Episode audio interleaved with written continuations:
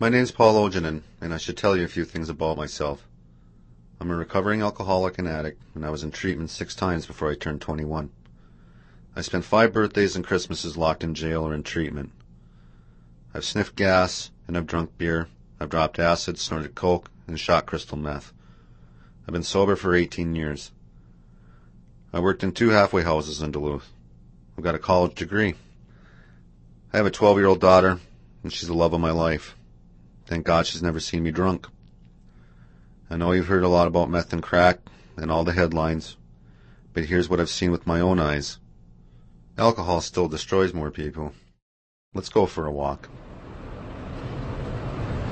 We're right smack in the middle of downtown Duluth. This is First Street.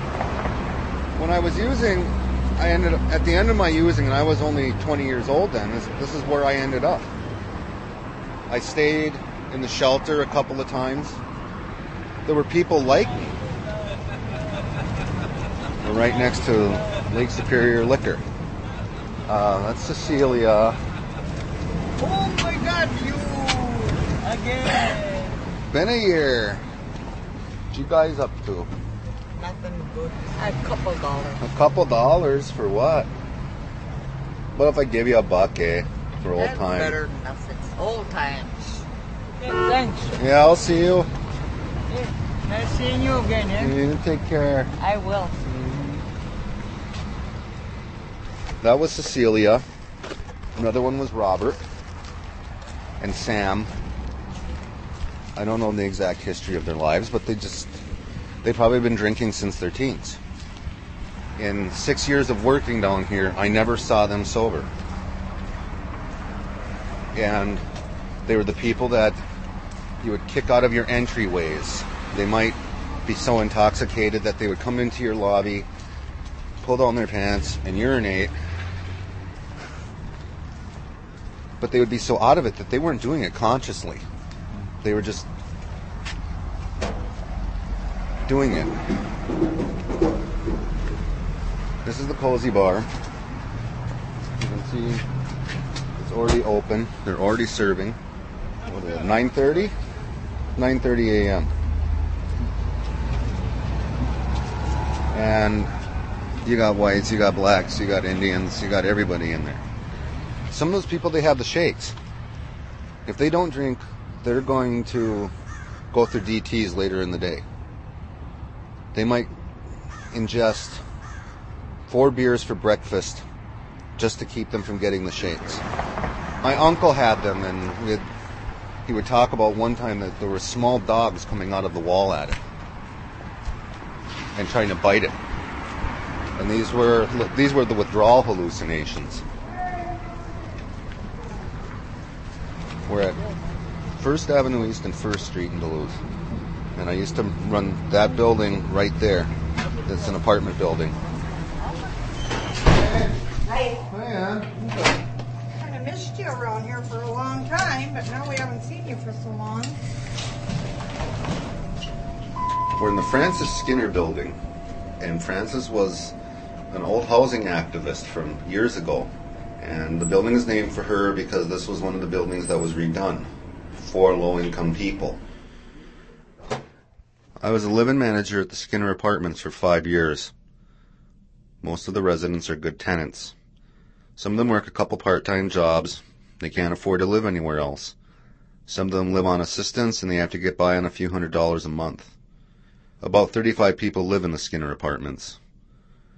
When I was the manager, maybe a third of them at any time were chronic alcoholics. And before this visit, I hadn't been back for two years. Up on the second floor, I stopped in front of an apartment.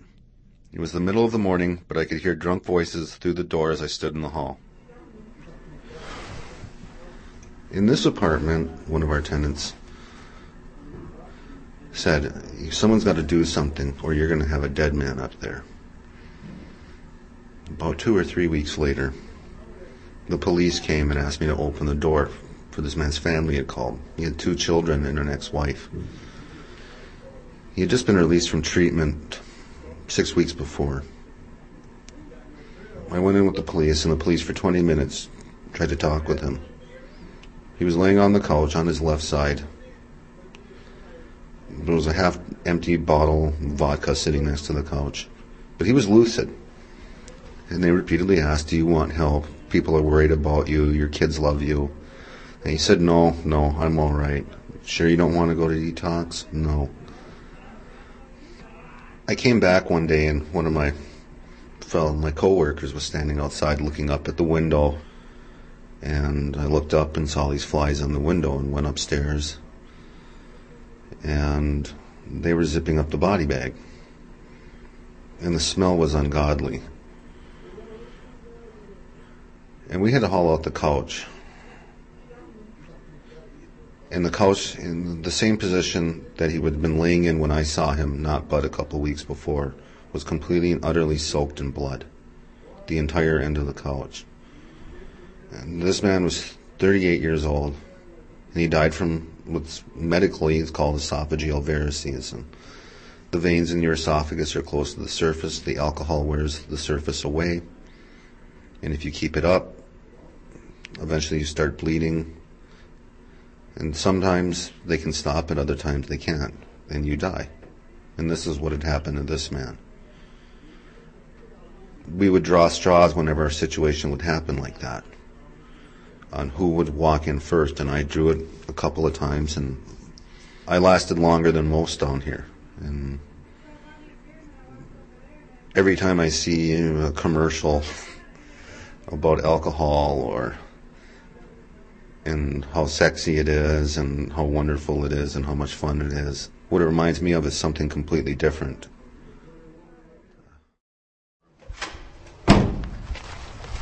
We're in the alley. You see everything here. You see all the malt liquor bottles, all the garbage, the paper bag, probably from that bottle. What do we have here? Hey, Milwaukee Special Reserve Premium Beer. That's what you call a 40. 40 ouncer. 40 ounce malt liquor. Wino favorite. The malt liquor is stronger and it's cheap. So it works good for what you're doing. Central Hillside United Ministry, Chum. Day drop in center, emergency shelter, coffee house. It's a gray, nasty day, but dozens of people are standing on the sidewalk having a smoke outside the shelter. Most of them are men, but there's a woman leaning against the wall with her eyes about half open. I know her. Her name's Wendy. I ask if she'll talk into the microphone. At first, she says I'll have to give her enough money to buy a 40. Then she says, okay, she'll talk. How'd you end up down here? Uh, I got kicked out of my house Why? because of alcohol. Uh, how old are you? I'm 22, How long you been down here? off and on for six years. Yeah. And what you do in the day? Nothing. No. We're gonna walk some more. I'll see you. It's funny because she was down here and I knew how young she was all those years. She's just a little girl still when she's 16, you know, to me. And it, you feel for it because I've seen more than one when they're that young and they're walking these streets and you just go, you know, this isn't. She might get gang raped. She probably has been. It's not because of crack. Not because of meth. What does she want? She wanted a 40. And that's what you see every day. Okay, less than a block away, this is the dichotomy that when you walk around you've got that going on, which is essentially part of the third world. And right next to that, someone who's probably a couple years older than her, you know, what kind of car is she driving? Looks like a Ford Focus, operating a cell phone. Wendy might not ever own a car or a cell phone. She might never get sober. Most chronic alcoholics don't, but some do. This is a halfway house in Duluth. It looks like a big old family home in a neighborhood. Inside, six guys are sitting on couches in the living room waiting for an afternoon meeting. About a dozen men live here at a time. It's a bridge between treatment and living on their own. I spent six months here when I first got sober. I met my friend Scott Carey here. These days, Scott and I go wilderness canoeing together. Back then, we were both fresh out of treatment. Scott was addicted to alcohol, cocaine, and methamphetamine. I didn't find this out until a few years ago, uh, but my I guess it was kind of hushed up. My grandfather uh, died while in treatment. He got into a fight with another client there over a bottle. My father left when I was three years old, and uh, I never saw the man sober. I uh, just lost a brother two and a half years ago. He was a year younger than me, and he died uh, from an overdose. He was 40 years old. And then uh, his son uh, just uh, died last spring.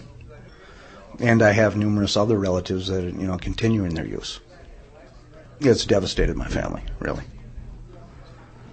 I've decided that I'm not going to go that route, at least not today. On August 10th of uh, 2004, God willing, I'll uh, I'll be sober as long as I used. So it's kind of a landmark for me. 17 years, so. Scott's worked here at the halfway house for 14 years.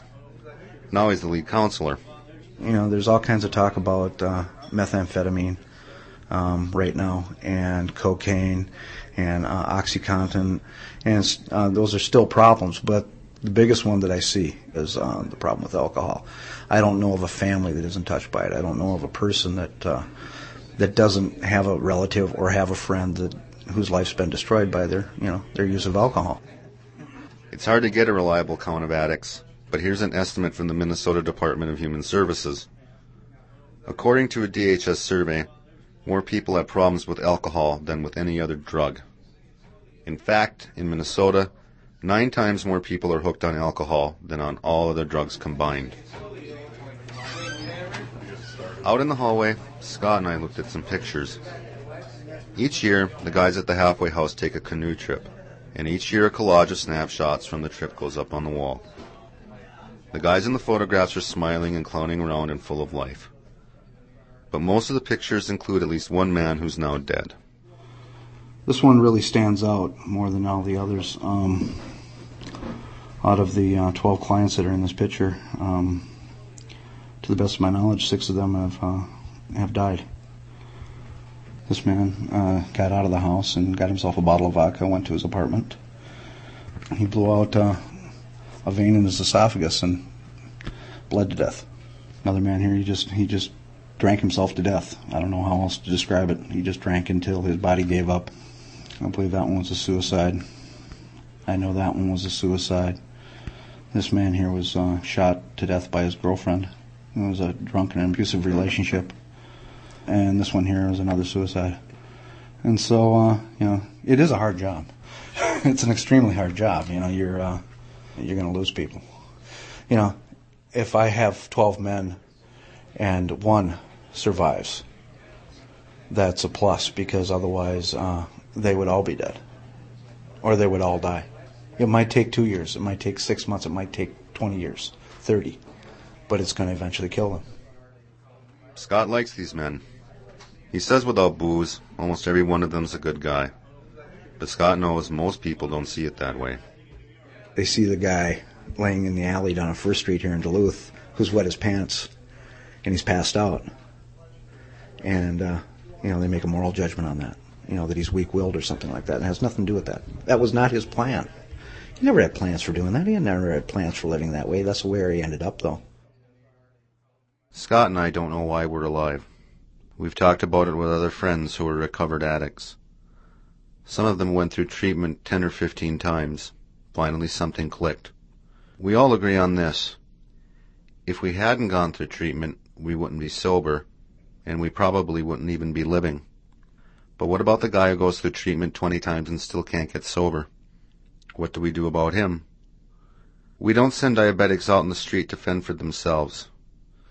We don't tell people with terminal cancer that we won't waste any more medical care on them. Maybe we have to think about offering street alcoholics what amounts to hospice care. They're slowly killing themselves, but they're human beings, and they deserve a warm, clean place to live out their days. Paul Ojanen has worked in two halfway houses in Duluth. He's been sober for 18 years. Our story, Alcoholics Central, was produced by Chris Julin of Minnesota Public Radio.